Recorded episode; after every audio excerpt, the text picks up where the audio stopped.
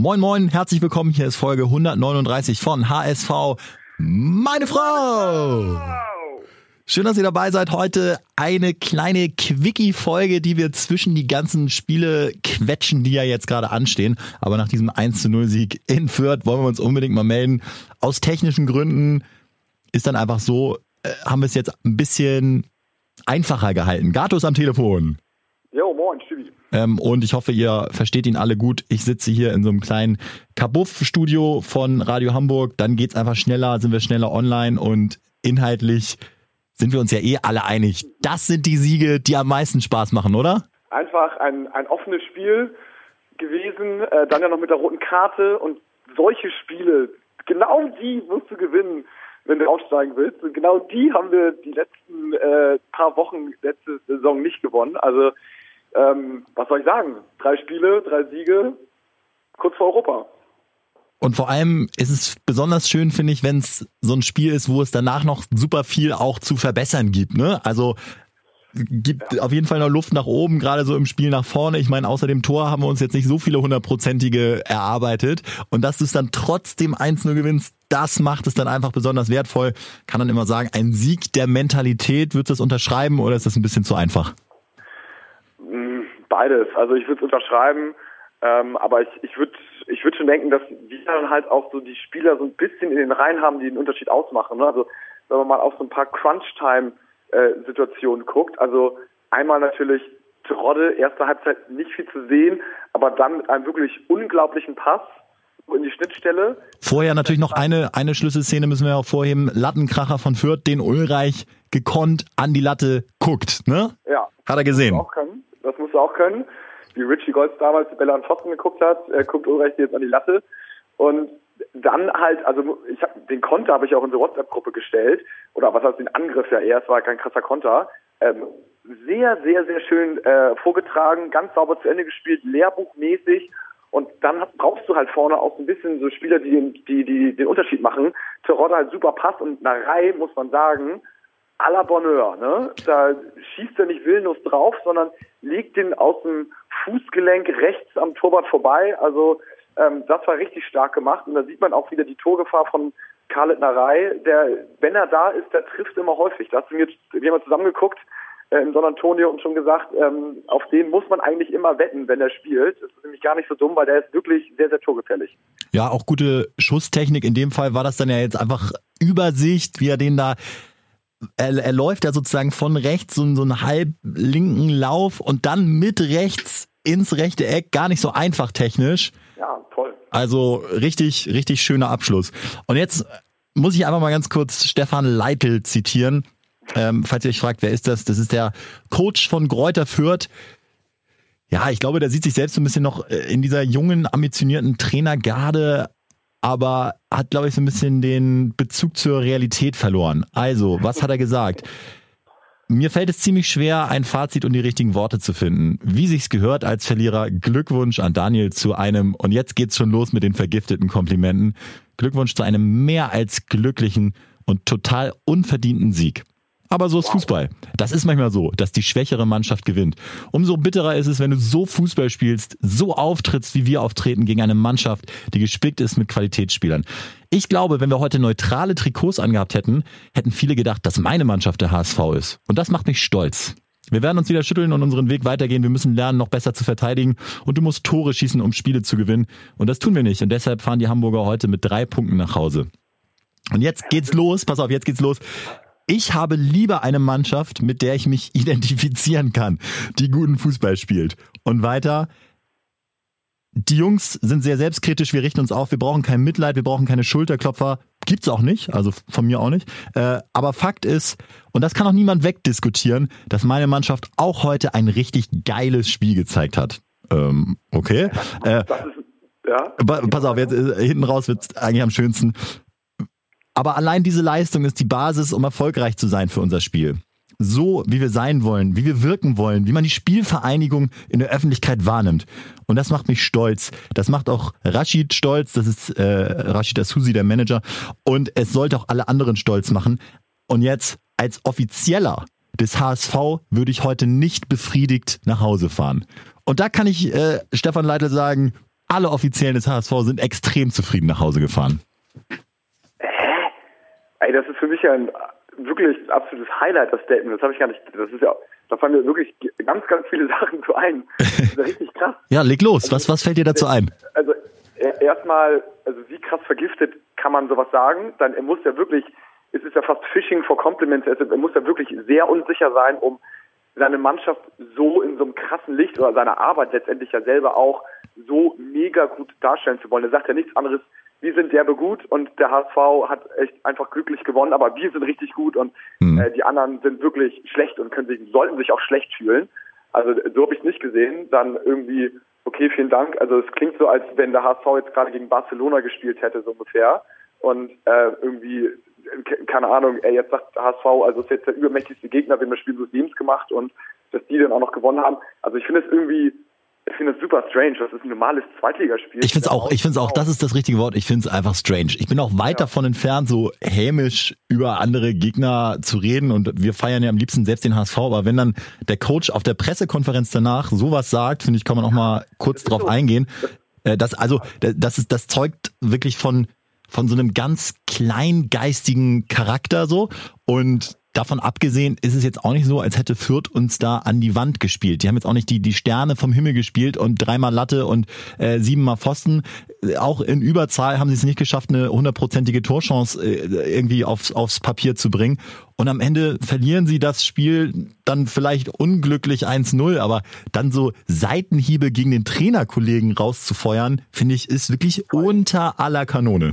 Allem, das ist, also so ein Statement würde ich so einschätzen, so wenn man ihn fragen würde, zu welcher Situation würde so ein Statement passen, dann definitiv nicht irgendwie dritter Spieltag äh, und zwei Vereine, die sich eigentlich überhaupt nicht, überhaupt gar keine Rivalität haben, noch nicht mal um Aufstieg und noch nicht mal regional oder sowas. Da würde ich sagen, okay, das ist normalerweise so ein Zitat irgendwie 33. Spieltag irgendwie zwischen äh, Dortmund Schalke oder äh, HSV St. Pauli und vorher ist irgendwie ein halbes Jahr eine Menge passiert. Irgendwie es gab schon ein paar Derbys vorher und der eine hat dem anderen Spieler weggeschnappt und zwischen den Vereinen ist ein Riesenkrach.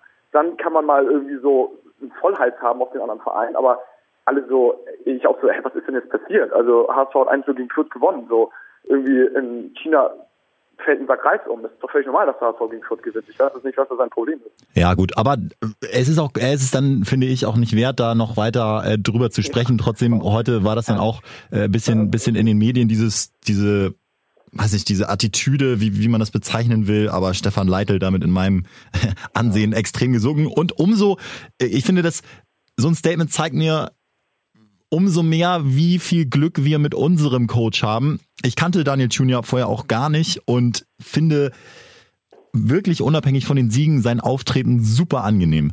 Also guckt euch, ich kann es nur empfehlen, guckt euch die Pressekonferenz auch nochmal mit ihm an. Äh, da macht er dann Fürth auch Komplimente für die Spielweise, aber sagt am Ende so, äh, und wir sind einfach sehr dankbar, dass wir die drei Punkte heute mitnehmen dürfen. So nach dem Motto, vielen Dank, äh, dass ihr es nicht hingekriegt habt zu gewinnen. So meint er es nicht, aber ist einfach so ganz bescheiden, sagt so, also, dass wir hier drei Punkte äh, mitnehmen dürfen, da, da freuen wir uns einfach und äh, sagen, ciao, bis zum nächsten Mal. Herrlich. Ja, er ist noch ein geiler Typ finde auch seine Entscheidung irgendwie cool. Ähm, also da, da passt aktuell natürlich, wenn du gewinnst, ist immer alles geil, ne? aber passt aktuell viel zusammen und ähm, dann ist auch mal so ein kleines Puzzlestück natürlich, was dann auch noch funktioniert. Das ist dann so ein Sven Ulreich im Tor, der nicht nur den Ball gegen die Latte guckt, sondern dann halt auch äh, nach der Ecke war das, glaube ich, den Kopfball reflexartig unglaublich hält. Nachdem er vorher äh, souverän den rausgefaustet hat. Ja, das war ein bisschen schwierig muss man tatsächlich sagen. Äh, da dachte ich auch so, was ist denn jetzt los? Und hätten wir dann ein Gegentor bekommen, dann wären alles natürlich die Schreie laut gewesen. Aber haben wir nicht. Ähm, er hat danach eine unglaubliche Parade gemacht ja. und hat dadurch halt auch uns letztendlich den Sieg festgehalten und da hat ja Tune auch letztendlich entschieden, dass Ulreich die Nummer 1 im Tor ist, war für uns alle irgendwie klar. Aber er hat auch da seinen Anteil und ähm, finde ich cool. Obwohl ich auch, wenn ich jetzt gerade mal so darüber nachdenke, so so eine fragwürdige Aktion, so Bobby Wood einzuwechseln, der hat für mich jetzt nicht so ein Riesenspiel gemacht spricht so dafür, dass er irgendwie alle im Kader vielleicht mitnehmen möchte oder irgendwie ihm Selbstvertrauen schenken möchte. Das war für mich jetzt keine gelungene Leistung, aber unterm Strich ja, haben wir dreimal gewonnen. Ne? Aber das, das fand ich ein bisschen diskutabel auf jeden Fall. Ich fand bei Ulreich schon auffällig, wie mutig der mit dem Ball umgeht, um es mal so zu formulieren. Ne? Also schon auch sicher, ja. aber spielt echt, äh, spielt den, den gedeckten Spielern den Ball schon im Fuß und, und ist, glaube ich, noch so ein bisschen im Bayern-Training, wenn A gegen B-Mannschaft spielt, wo dann da auf dem perfekten Rasen an der Sebener Straße ge äh, klatschen gelassen wird und dann wird gegangen und hier und der Torwart äh, spielt eine wichtige Rolle im Spielaufbau. Ich hatte das Gefühl, dass am Anfang die Defensivspieler des HSV erstmal äh, sich daran gewöhnen mussten, dass der Torwart sie anspielt. Ja, das kannst du vor allem auch nicht mit jedem machen. Ne? also wenn da so ein Klaus Chasula steht, der dann halt mal irgendwie einen Bock drin hat oder sowas. Also als er eingewechselt worden ist, hat er top gespielt, bis auf den einen Freistoß, den er leider verschuldet hat. Aber viele Aber, Zweikämpfe gewonnen, also war, glaube ich, ein ja, ganz guter Einsatz. Ja, gute Leistung, auch überraschend gut fand ich.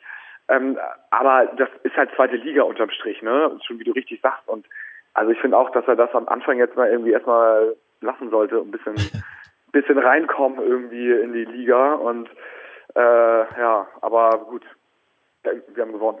Kannst du immer alles mit begründen. Ja, ähm, hervorzuheben, ja, wie es immer so ist, nach Siegen macht es immer besonders viel Spaß. Ich fand, äh, dass, dass zum Beispiel so ein Haier das echt gut gemacht ja. hat. Äh, fängt als Linksverteidiger an, ähm, dann Zweiter ist ja, glaube ich, so ein bisschen sogar fast äh, Mittelfeld, war sehr weit vorne zu finden, auch dann immer mit, mit Flanken. Und dann nach dem, nach der roten Karte von Leistner dann wieder Innenverteidigung, wurde danach auf der Pressekonferenz auch nochmal angesprochen. Und da dann auch wieder Bravo Daniel Thune hat dann gesagt, ja, macht er gut, kennt mich aber auch aus Osnabrück, der weiß, meine Philosophie ist, dass jeder Spieler mehrere Positionen spielen können muss, ähm, um das System wirklich zu verstehen. Und hat dann auch noch andere genannt. Ich glaube, Winsheimer, Jamra, die auch äh, mehrere Positionen bekleidet haben. Und ja, so holt er dann alle mit ins Boot. Gefällt mir sehr gut. Finde ich auch sehr gut. Und da fällt mir auch noch ein, wo du Toni Leistner sagst, wurde ja auch, als wir geguckt haben, äh, die These in den Raum gestellt, die steile These, MVP des Spiels ist Toni Leistner. Weil. Das habe ich nicht mitgekriegt. Faul, hätte, hätte er Toni Leistner nicht gefault, ja. hätten wir relativ sicher vielleicht das 1-1 bekommen. So hatte ihn gefault und wir haben 1-0 gewonnen. Ja, erinnert so ein bisschen von der Theorie an Michael Ballack 2002 im Halbfinale gegen Südkorea, ne? Ähm, ja, da hat er, hat er damals sich, glaube ich, die zweite gelbe oder so geholt, war dann ja. fürs Finale gesperrt, aber kein Gegentor gekriegt. Ja, also, äh, also ich muss sagen, jetzt so unterm Strich, ähm, klar, alles richtig mhm. gemacht. Ne? Also für ihn persönlich bitter. Er hat so zwei Auftritte hingelegt. Äh, die werden ihn auf jeden Fall wenn wir mal in zehn Jahren über ihn sprechen, schmunzeln lassen. Ja, aber es ist auch, nicht, ich finde, es ist tatsächlich nicht sein Fehler, dass er da die rote kriegt, ne? sondern es ist ja, er badet dann den Fehler der Mannschaft aus, da dass das äh, Fürth da sich so durchkombiniert. Also ich glaube, der Ball ist ja erst links außen, da, da zwei gegen eins Situation für den HSV und da setzt sich der Fürther dann durch und kann erst den Pass spielen. Das ist halt auch nicht seine Schuld. Nee, ist nicht, aber ich finde trotzdem so, das war ja irgendwie gefühlt 50., 55. Minute oder ja. irgendwie sowas. Ähm, und äh, dann halt, ich sag jetzt mal, ja, ich hätte, also ich hätte lieber den Spieler eins gegen eins gegen Torwart gegen Ulreich vor allen Dingen spielen lassen. Wir sind immer noch in der zweiten Liga, darf man nicht vergessen. Ähm, da hast du auch mindestens 50-50 Chance, als jetzt rote Karte, noch 35, 40 Minuten to go und die haben eine richtig krasse Freistoßchance am oder 17 Meter vom Tor entfernt. Ja. Mit Chance war ja noch 11 Meter, also das war auch dann klar vor, vom Strafraum, aber ähm, das, ja, weiß nicht, also das ist schon unterm Strich natürlich objektiv nicht äh, die Glanzleistung gewesen. Aber ähm, er hat auf jeden Fall alles richtig gemacht. Jetzt im Nachhinein, ich meine, wir gewinnen 1-0, was willst du mehr? Und genau mein Humor, heute bei Instagram gepostet, ein Foto von sich beim Spiel. Drei Siege aus drei Spielen zu null. Und dann so ein, so ein äh, Muskel-Emoji. Äh, Natürlich, äh, ja. und dann PS, hoffentlich ist das nicht mein normaler Spielrhythmus für diese Saison. Gefällt mir. Ja, ich meine, also jeder trägt seinen kleinen Teil zum Erfolg bei und das ist halt Tonis Beitrag. wenn wir so aufsteigen, ähm, für euch eine Statue, wenn es so weitergeht. Das ist ja natürlich phänomenal. Es gab auch mal, es gab auch mal, das wäre jetzt eigentlich eine Frage fürs große Quiz, aber es gab ja. mal bei der, ich glaube, WM 2010 ähm, in der Verlängerung so eine Szene, da hat, ich meine, ein argentinischer Spieler gegen, gegen Kamerun oder so auf der Linie wirklich ganz bewusst mit der Hand geklärt und den so rübergelenkt und äh, hat natürlich rote Karte gekriegt und der Elfmeter wurde danach gehalten und Argentinien hat sich durchgesetzt. Und äh, er wurde auf Händen getragen und von den Zeitungen abgefeiert für so eine ja, weiß, mega unfaire Nummer. Weiß nicht, so Luis Suarez oder irgendwie so ein. Genau, ich glaube, es ist ein bekannterer. Ich weiß aber nicht genau wer. Ich glaube, es war sogar ein, also ein sehr guter Spieler, aber von irgendeinem, nicht von Argentinien, sondern von irgendeinem kleineren. Aber südamerikanisches Land auf jeden Fall. Vielleicht auch genau, Chile oder so. Fall. Ja, Chile, wir waren da, äh, wir waren da vorne immer noch. Ähm, na egal, scheißegal, aber ich, also es war auf jeden Fall einer, so ein derbe bekannter, guter. Ja. Erst so dann scheiße und dann hinterher war so der Held und dann wurde noch unsportlich diskutiert, ja, nein. Und äh, aber ja, am Ende weiter, ne? Genau, und am Ende hat der HSV drei Punkte. Ja. Was für ein Saisonstart. Wir haben ja noch vorher diskutiert, ah, wenn sie schlecht starten, dann wird das so eine schwierige Saison. Aber äh, drei Siege aus drei Spielen. Und jetzt, äh, übermorgen schon, freue ich mich ja. auch total. Aue, Heimspiel, Nachholspiel. Aber klar, äh, die sind gar nicht so schlecht, äh, haben noch nicht verloren diese Saison, wenn ich mich nicht irre. Äh, Dirk Schuster Trainer, Dirk Schuster wie, wie gemalt für die zweite Liga, finde ich so als Coach. Ähm, Ostverein, ähm, immer unangenehm zu spielen. Ja, ja, stimmt. Ähm, wir spielen zu Hause. Du bist wieder Stadionsprecher, Stübi, ne? Ja. Ah, geil. Ähm, Aber ich weiß nicht, ob überhaupt Zuschauer zugelassen werden. Ich glaube, heute ist der Inzidenzwert in Hamburg äh, das erste Mal über 50 kann mir sogar vorstellen, dass also vielleicht so ja. 200 rein dürfen oder so. Spricht vieles dagegen auf jeden Fall. Ja. Aber ich glaube, also es, es, wird, es wird wahrscheinlich ein enges Match werden, so wie die letzten Matches auch. Aber wir sind Favorit und äh, es ist ein bisschen die Frage, wer dann jetzt in der Innenverteidigung spielt. Ambrosius kehrt wohl zurück. Genau, das habe ich auch gelesen. Das wäre natürlich gut, sehr gut, wenn er zurückkehren würde. Dann ähm, kann man die Mannschaft auch irgendwie so lassen, würde ich sagen. Ich überlege gerade nochmal, ob, ich, ob man da auch noch irgendwas Großes ändern Also Duziak äh, ist noch nicht klar. Das wird heute nochmal, wir nehmen jetzt auf Montagnachmittag, wird heute nochmal beobachtet. Schulter war wohl ausgekugelt. Mhm. Ähm, und wenn die Schmerzen nicht schlimmer werden heute, wird er im Prinzip dann auch demnächst wieder eingesetzt und vielleicht reicht es dann sogar für äh, Mittwoch. Aber ich glaube, die Schulter ist bei ihm so verletzungshistorisch Schwachstelle. Deswegen 50-50, äh, was daraus wird. Was denn mit Leibold? Ist er wieder fit oder? Habe ich also eher noch, eher noch, glaube ich, nicht dabei, aber ist jetzt, kann ich nicht, nicht hundertprozentig sagen. Ich fand übrigens, dass Jattas nicht schlecht gemacht hat, als er reinkam. Und ja. Ähm, ja, muss man dann sehen, ob das gegen so einen tiefstehenden Gegner die richtige Variante ist. Also ich glaube, Aue stellt sich da schon hinten rein. Dirk Schuster, wie gesagt, ist echt so ein, so ein Trainerfuchs, finde ich. Ähm, hat auch mit Darmstadt ja so diese Historie und äh, der lebt, also ich sag mal, das Atletico Madrid der zweiten Liga um es ja. mal, um's mal runterzubrechen. Also die, die, ja. Äh, die zerreißen sich. Und da ist halt so ein Jatta geil, so eine, so eine verrückte, kranke Birne, wo du nicht weißt, was er macht. Er weiß es selber noch nicht mal, die Mitspieler wissen es auch nicht, aber umso perfekter, die können, auf den kannst du dich null einstellen. Und wenn der in der 60. Minute kommt, ist es für mich wie gemalt, dass er da durchgeht, dann irgendwie ein Ding äh, in Fünfer reinflankt oder so. Also das wird auf jeden Fall äh, ja, bin ich mal gespannt. Perfekter Einwechselspieler. Ja. Ich würde sogar darauf tippen, dass er entweder ein Tor oder ein Assist macht.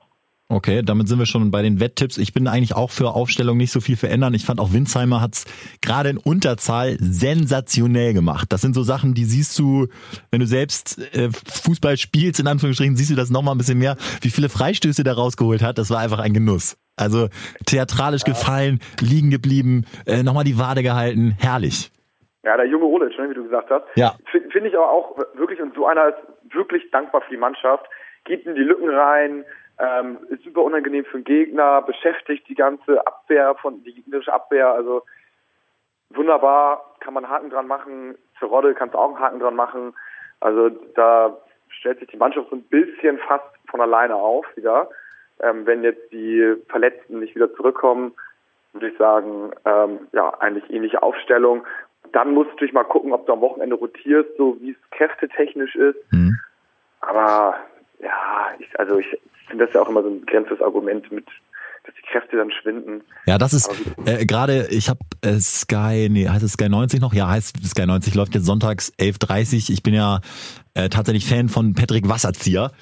Ich ja. finde, ähm, der macht es eigentlich am besten, so was diese, diese Fußball-Talk-Runden äh, betrifft. Und ja. da war Julian Nagelsmann zugeschaltet. Oh.